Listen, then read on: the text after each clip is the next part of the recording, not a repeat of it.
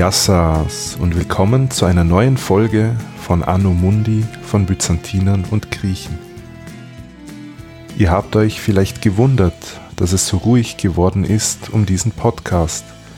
Das liegt daran, dass ich in den letzten Monaten meine Doktorarbeit fertiggestellt und eingereicht habe und dabei ist einfach zu wenig Zeit übrig geblieben für dieses Hobbyprojekt. Jetzt geht es aber endlich wieder weiter mit Anno Mundi und für die heutige Folge habe ich mir vorgenommen, dass wir über das oströmische, byzantinische Militärwesen sprechen. Beginnen werden wir in der römischen Spätantike, um uns anschließend den großen Veränderungen zuzuwenden, die das römisch-byzantinische Reich ab dem 7. Jahrhundert durchgemacht hat. Und wir werden schließlich bis ins 10., 11. Jahrhundert vorstoßen. Doch beginnen wir zunächst mit ein paar allgemeinen Bemerkungen zu den Ansichten der Oströmer in Bezug auf Krieg und Militärwesen. Wie ihr ja alle wisst, war das römisch-byzantinische Reich ein christlich geprägtes Staatswesen und der Akt des Tötens steht in einem Widerspruch zu den zehn Geboten. Tatsächlich ist für das frühe Christentum eine Abneigung gegen den Kriegsdienst feststellbar, verstärkt dadurch, dass der Dienst im antiken römischen Militär ein Dienst für einen paganen Kaiser bedeutete. Das heißt zwar nicht, dass es keine christlichen Soldaten vor der konstantinischen Wende gegeben hat, doch war die von Soldaten verlangte kultische Verehrung des Kaisers für viele Gläubige nicht mit dem Christentum vereinbar. Durch die Christianisierung änderte sich diese Situation. Aus dem römischen Reich wurde ein christliches Imperium, und die christlichen Autoren der Spätantike stellten das römische Reich als Hüterin des Rechts und der Ordnung dar, in Abgrenzung zum Chaos und zur Barbarei. Und an der Spitze dieses christlichen Imperiums stand nun ein von Gott eingesetzter Kaiser, der Ek Theu von Gott heraus, von Gottes Gnaden handelte. Der römisch-byzantinische Kaiser war dem Selbstbild nach der Herrscher über die gesamte Ikumeni, der Ökumene, also über das gesamte Gebiet, das einmal unter römischer Kontrolle stand. Der Kaiser sah sich aber zugleich als Schutzherr aller Christen. Bei den Christen stieg nun die Akzeptanz, der römischen Armee beizutreten, die ja nun einem christlichen, von Gott eingesetzten Kaiser diente. Und so mussten sich auch die Theologen der Spätantike mit dem Thema der Vereinbarkeit des Krieges mit den christlichen Werten befassen. Augustinus zum Beispiel machte sich Gedanken darüber, wann ein Krieg gerecht sei, und stellte gewisse Bedingungen auf, zum Beispiel, dass ein Krieg der Wiederherstellung des Friedens dienen müsse. Basilius der Große wiederum empfahl Soldaten, die im Krieg gekämpft haben, für eine gewisse Zeit nicht die heilige Kommunion zu empfangen. Im Verteidigungsfall sah Basilius kriegerische Handlungen als akzeptabel an, die Tötung im Krieg war für ihn also nicht mit Mord gleichzusetzen das oströmische Militär transformierte sich in der Spätantike immer mehr in ein dezidiert christliches Militär. Das heißt, dass die Soldaten von Klerikern begleitet wurden, dass vor einer Schlacht die heilige Messe gefeiert wurde oder dass religiöse Bildnisse wie Ikonen oder religiöse Symbole wie das Christusmonogramm mitgeführt werden die Soldaten waren Teil der christlichen Gemeinschaft und dienten einem Imperium, das als Verteidigerin des Glaubens und der Orthodoxie, der Rechtgläubigkeit galt. Zusätzliche Rechtfertigung brachte der Umstand, dass man vorwiegend gegen Nichtchristen oder gegen Schismatiker kämpfte, also gegen Christen, die sich von der angeblich wahren Lehre abgewandt hatten, wie etwa die Arianer Tötungen konnten aber aus theologischer Sicht nie per se etwas Gutes sein, für das es automatisch eine religiöse Belohnung gab. Das römisch-byzantinische Reich kannte keinen heiligen Krieg, so wie etwa im Islam das Konzept des Dschihad gedeutet werden kann. Auch das westliche Konzept des Kreuzzugs, also einer bewaffneten Pilgerfahrt, war den Oströmern fremd das heißt aber nicht, dass in Byzanz Kriege nicht religiös begründet werden konnten. Oftmals wurde die Verteidigung des römischen Reiches mit der Verteidigung des christlich-orthodoxen Glaubens gleichgesetzt. Die Feinde des Reiches konnten als Feinde der einzig wahren Religion dargestellt werden. Das war zum Beispiel beim Persischen Reich ganz einfach, in dem Christen immer wieder Diskriminierung und Verfolgung ausgesetzt waren. So konnte sich das römische Reich als Repräsentantin aller Christen inszenieren indem es in Friedensverträgen darauf bestand, dass den Christen in Persien Religionsfreiheit zugestanden wurde. Die ideologische Begründung eines Krieges fiel dem römisch-byzantinischen Reich also meistens sehr leicht. Jeder Verteidigungskrieg und jeder Krieg zur Restauration des römischen Reiches in seiner größten Ausdehnung und insbesondere Kriege gegen Heiden bzw. Heretiker schienen gerechtfertigt in der Realität waren kriegerische Handlungen aber immer das Resultat von konkreten Anlässen, also meist eine Reaktion auf äußere Bedrohungen. Aus der antiken, aber auch aus der mittelalterlichen römischen Zeit haben wir mehrere militärische Handbücher überliefert, die uns Einblick in Theorie und Praxis des Militärwesens geben. Zu nennen sind etwa das sogenannte Strategikon des Maurikios das Ende des 6. Jahrhunderts entstanden ist, oder die Taktika Leons des Weisen, die um das Jahr 900 verfasst worden sind. Den Oströmern war auch oft bewusst, dass sie militärisch in einer unterlegenen Position waren und dass eine direkte, offene Konfrontation viele Ressourcen und viele Menschenleben kosten würde. Darum war Taktik, wie zum Beispiel das Ausnützen von Schwächen des Gegners, oder das Ausnützen der geografischen Gegebenheiten sowie diplomatische Bemühungen sehr wichtig, um allzu hohe Verluste zu vermeiden. In der frühbyzantinischen Zeit gab es konkret drei Grenzen, an denen es regelmäßig zu Waffengängen kam. Im Osten gegen die Perser, auf der Balkanhalbinsel zunächst gegen germanische Gruppen, dann gegen Awaren und Slawen und in Italien gegen die Ostgoten und später die Langobarden. Nach der Reorganisation des Heerwesens unter den Kaisern Diokletian und Konstantin dem Großen war das römische Heer in der Spätantike, also vom 4. Jahrhundert bis ins 6. Jahrhundert, in zwei Truppenarten geteilt. Es gab an den Grenzen die sogenannten Limitanei und zusätzlich die mobilen Feldtruppen, die sogenannten Comitatenses.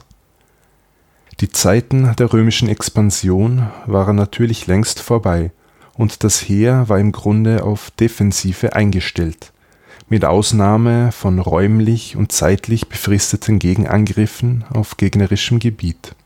Es wuchs der Druck auf die römischen Grenzen und die generelle Taktik sah folgendes vor der Gegner drang über die Grenze auf römisches Gebiet vor, wo es befestigte Anlagen und Städte gab.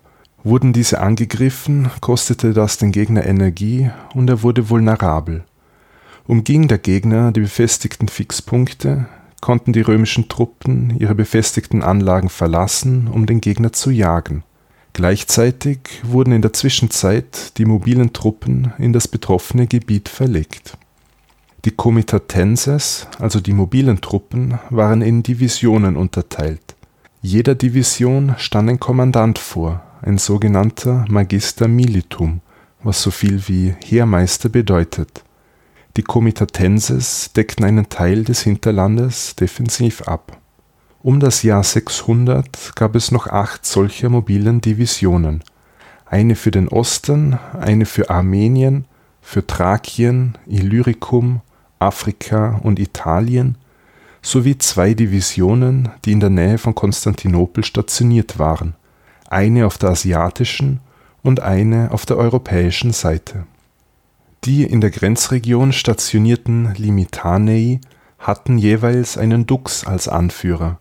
Zur Mitte des 6. Jahrhunderts gab es 25 solcher Einheiten an der Grenze und im unmittelbaren Hinterland Zusätzlich zu den Comitatenses und den Limitanei gab es noch Föderaten und Alliierte, also mit Konstantinopel verbündete Nichtrömer, zum Beispiel die arabisch-christlichen Ghassaniden. Teils waren die Föderaten unter eigenem, teils unter römischem Kommando. Solche Verbündete erhielten als Gegenleistung zum Beispiel Nahrung, Geld, Waffen oder hohe römische Ämter für ihre Anführer.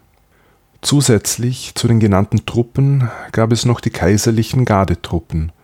Dabei sind zwei im Besonderen zu nennen. Erstens die Schole Palatine. Die Schole Palatine waren berittene Gardetruppen, die Anfang des vierten Jahrhunderts ins Leben gerufen wurden.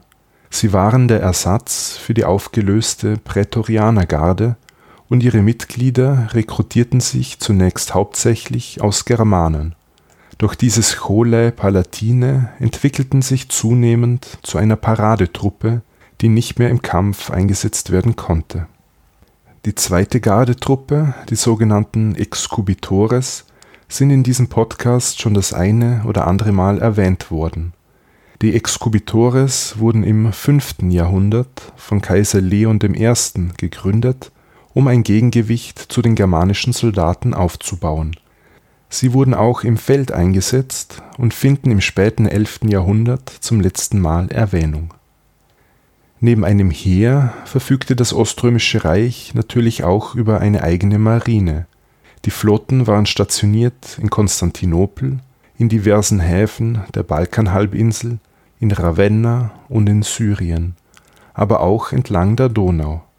Für die Eroberung des Vandalenreichs im Jahr 533 konnten 500 Schiffe und 92 Kriegsschiffe, sogenannte Dromonen, aufgestellt werden. Bis ins 7. Jahrhundert war das Römische Reich die dominierende Seemacht im Mittelmeerraum. Die maritime Vormachtstellung der Römer fand allerdings ein Ende, insbesondere nachdem die Araber sich sehr schnell die Schifffahrt zunutze gemacht haben. Im 6. Jahrhundert wurden die Soldaten zum Teil aus Freiwilligen rekrutiert und zum Teil durch Konskription. Die Soldaten erhielten als Entlohnung ein sogenanntes Donativ alle fünf Jahre bzw. bei einem Thronwechsel und zusätzlich ein regelmäßiges Salär, die sogenannte Anona. Für die Kavallerie gab es höhere Sätze, um die Versorgung der Pferde abzudecken. Darüber hinaus genossen Soldaten Steuervorteile und rechtliche Vorteile Ihre Ausrüstung und Bewaffnung wurden vom Staat übernommen oder alternativ erhielten sie genügend Geldmittel, um sich diese selbst zu besorgen. Nicht so einfach zu beantworten ist die Frage, über wie viele Soldaten das oströmische Militär verfügte. Der britische Historiker John Heldon schätzt, dass zusammen mit den Grenzsoldaten es ungefähr 300.000 bis 350.000 Soldaten gewesen sein mussten im 6. Jahrhundert wohlgemerkt, es sollten bald weniger werden. Bis in die Spätantike hinein waren in der römischen Armee die Infanteristen zahlenmäßig dominierend. Ihr Verhältnis zu den Soldaten der Kavallerie wird auf 3 zu 1 geschätzt. Den Kern bildete also eine schwere Infanterie, unterstützt durch leichte Infanterie wie Bogenschützen oder Speerwerfer die Kavallerie diente als Hilfstruppe, etwa als Aufklärer, sie gab Flankenschutz oder setzte gezielte Angriffe auf die gegnerischen Flanken. In Bezug auf die Ausrüstung und die Waffen hatte das römische Reich in der Spätantike meist keinen Vorteil mehr gegenüber den Barbaren, die an der Grenze auftauchten. Wo noch eine gewisse Überlegenheit zu erkennen ist, ist im Bereich der Taktik und der Disziplin. Die schwere Infanterie, die bei einer Auseinandersetzung in der ersten oder zweiten Reihe stand, war im späten 5. und im 6. Jahrhundert mit dem vollen Spektrum an Rüstung ausgestattet. Die Infanteristen trugen einen Brustharnisch, Helm, Beinschutz und einen Schild von ca. 1,5 Metern Durchmesser. Ihre Standardwaffen waren Speer und Schwert eine schwere Panzerung hatten aber nur diejenigen, die an der vordersten Front kämpften. Die Mehrheit der Infanterie und der Kavallerie war ausgerüstet mit einem gesteppten oder gepolsterten Mantel, der bis zum Knie reichte, dazu ein Brustpanzer aus Leder. In dieser Hinsicht gab es eine lange Kontinuität seit dem dritten Jahrhundert, und die Beschreibungen der Ausrüstung decken sich mit archäologischen Funden und bildlichen Darstellungen aus jener Zeit. Ausrüstung, Kleidung und Waffen wurden von staatlichen Stellen eingetrieben oder von staatlichen Handwerkern hergestellt, denn es gab über das ganze Land verteilt etliche staatlich kontrollierte Waffenfabriken und das dafür notwendige Rohmaterial wurde durch Abgaben lukriert. Die Ausrüstung und die Waffen wurden schließlich entweder direkt von diesen staatlichen Handwerkern an die Soldaten verkauft, oder es wurde pauschal für eine ganze Truppe eingekauft und an die Soldaten weitergereicht. Aus den Berichten von Schlachten des 6. Jahrhunderts geht hervor, dass die Kavallerie eine zunehmend wichtigere Rolle einnahm und sich somit auch das numerische Verhältnis in Bezug auf die Infanterie änderte. Doch gekämpft wurde nach wie vor meist in gemischten Formationen. Je nach Situation und Terrain war es auch nötig, dass Kavalleristen vom Pferd abstiegen und zu Fuß kämpften. In Ostrom nahm man in Bezug auf die Ausrüstung gern Anleihen an seinen Nachbarn, wie etwa an den diversen Steppenvölkern, die von Zeit zu Zeit im Donauraum auftauchten. So ist der Einfluss der Awaren auf die schwere Kavallerie ab dem 6. / 7. Jahrhundert deutlich erkennbar. So wurde von den Awaren zum Beispiel der Steigbügel übernommen, der zuvor im Römischen Reich nicht bekannt war. Die Luxusvariante einer Kavallerieausrüstung bestand aus einem langen Kettenhemd, das bis zum Knie reichte, darunter ein langer Mantel, der die Stöße abfederte, dazu eine Kettenhaube und ein Halsschutz, ein Helm und ein kleiner runder Schild als Bewaffnung gab es ein Schwert, und die Pferde waren vorne gepanzert mit einem Schurz und einem Halsschutz, entweder aus Eisen oder aus Filz. Wir verlassen jetzt langsam die Spätantike und die frühbyzantinische Zeit und wenden uns den Umstrukturierungen zu, die im Oströmischen Reich ab dem 7. Jahrhundert durchgeführt wurden. In der spätantiken, frühbyzantinischen Zeit gab es noch mehr oder weniger klare Grenzlinien, an denen sich ein Netzwerk an befestigten Anlagen befand. Direkt hinter der Grenze gab es eine zweite Linie, an der mobile Einheiten stationiert waren. Die Abgrenzung der mobilen Einheiten von den Grenzeinheiten war allerdings bereits ab Kaiser Justinian nicht mehr so eindeutig. Die mobilen Einheiten dienten nun zur Verstärkung der Grenzeinheiten und waren auch befestigten Städten oder Grenzbefestigungen zugewiesen. Oft verfügten diese mobilen Comitatenses nicht über genügend Soldaten und es mussten ad hoc neue angeworben werden, die oft wenig qualifiziert waren.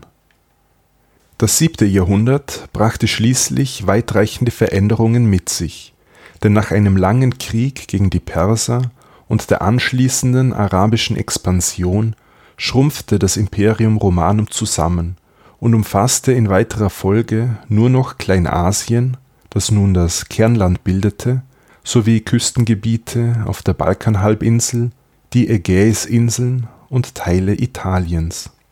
Die ursprünglich in Palästina, Syrien und Ägypten stationierten Einheiten wurden nach Anatolien zurückgezogen und es folgte eine Umstrukturierung des Militärwesens das in weiterer Folge noch stärker auf Defensive ausgerichtet war als davor, da man sich gegen die ständigen Angriffe der Araber zur Wehr setzen musste.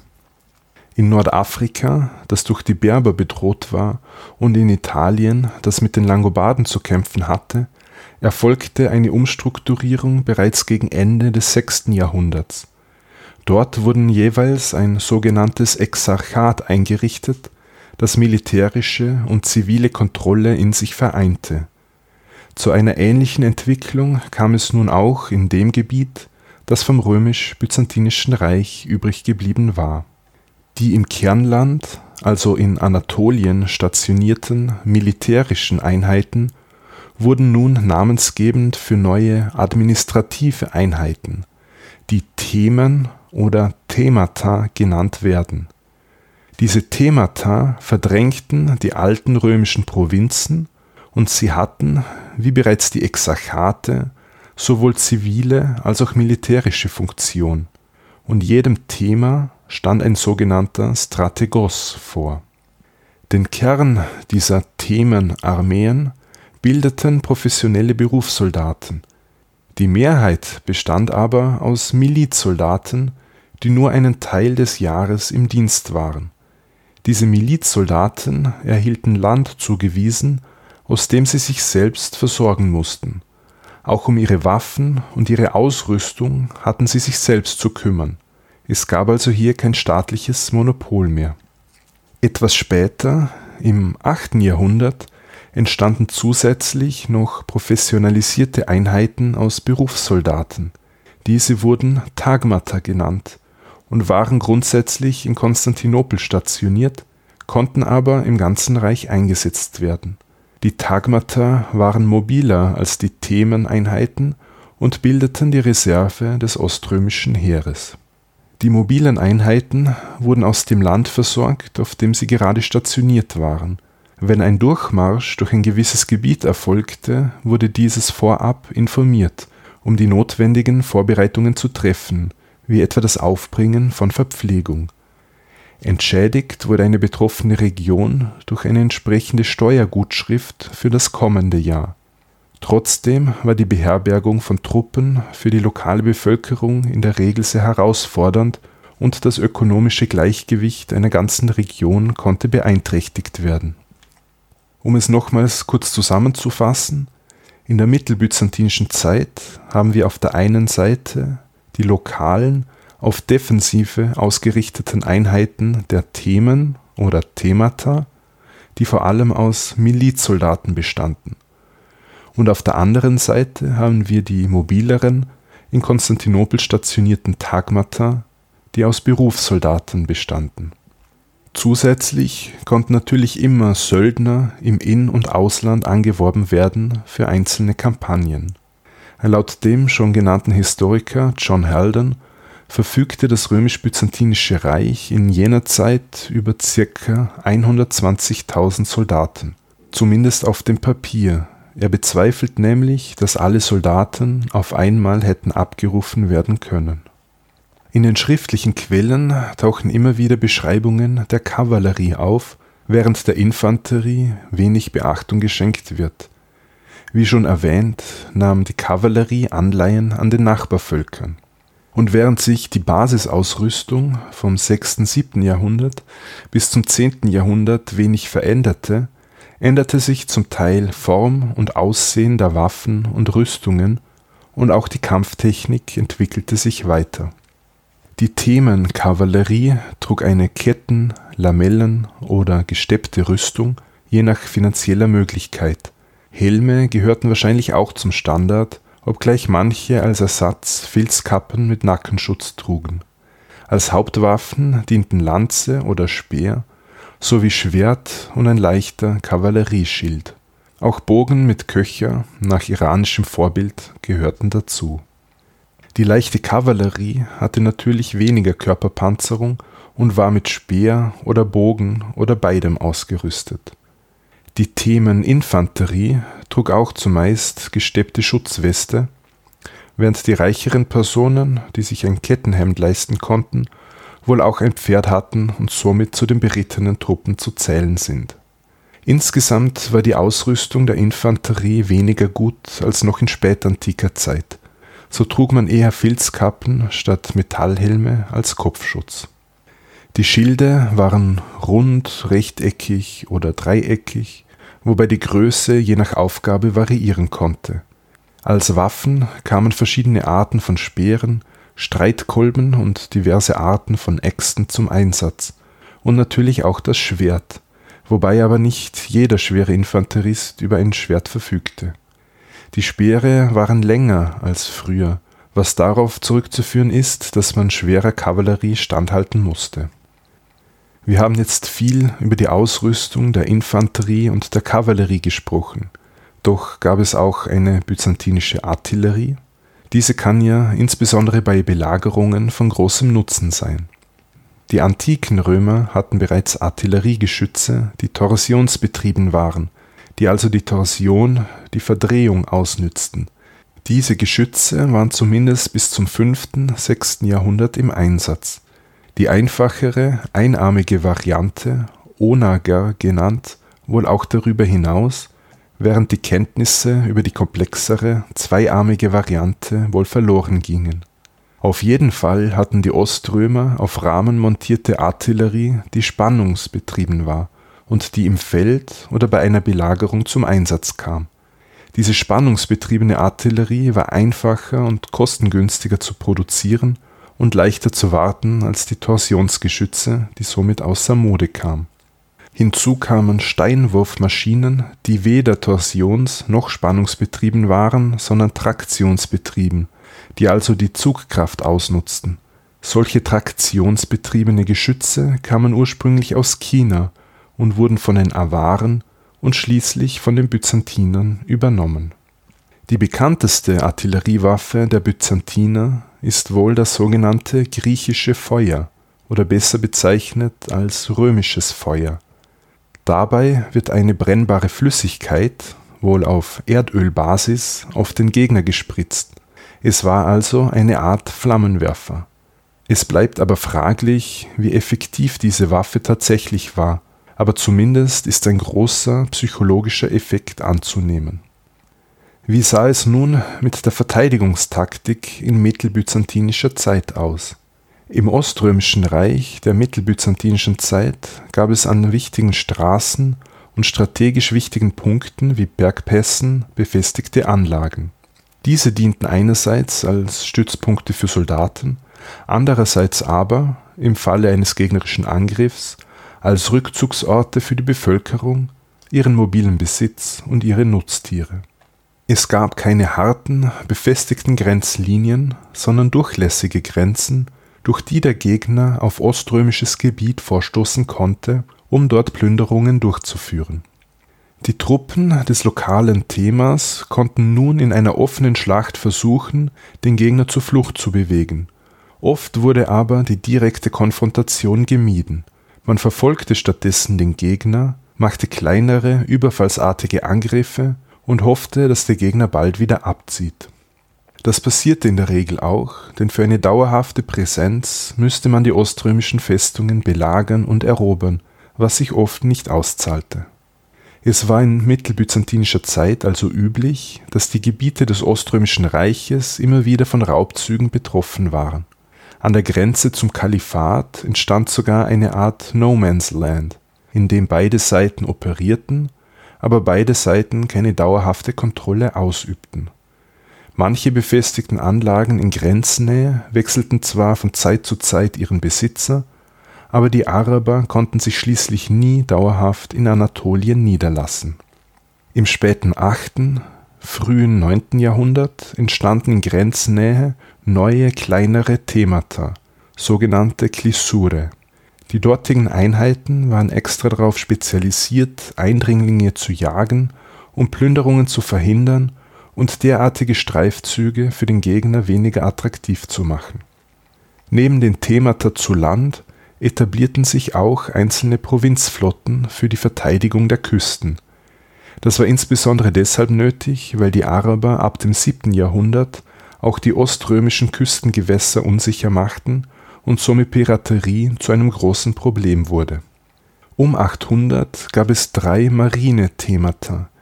Zwei davon lagen in der Ägäis und das dritte an der Südküste Anatoliens. Dazu kam die kaiserliche Flotte in Konstantinopel und kleinere Flottenstützpunkte in Hellas, dem griechischen Festland.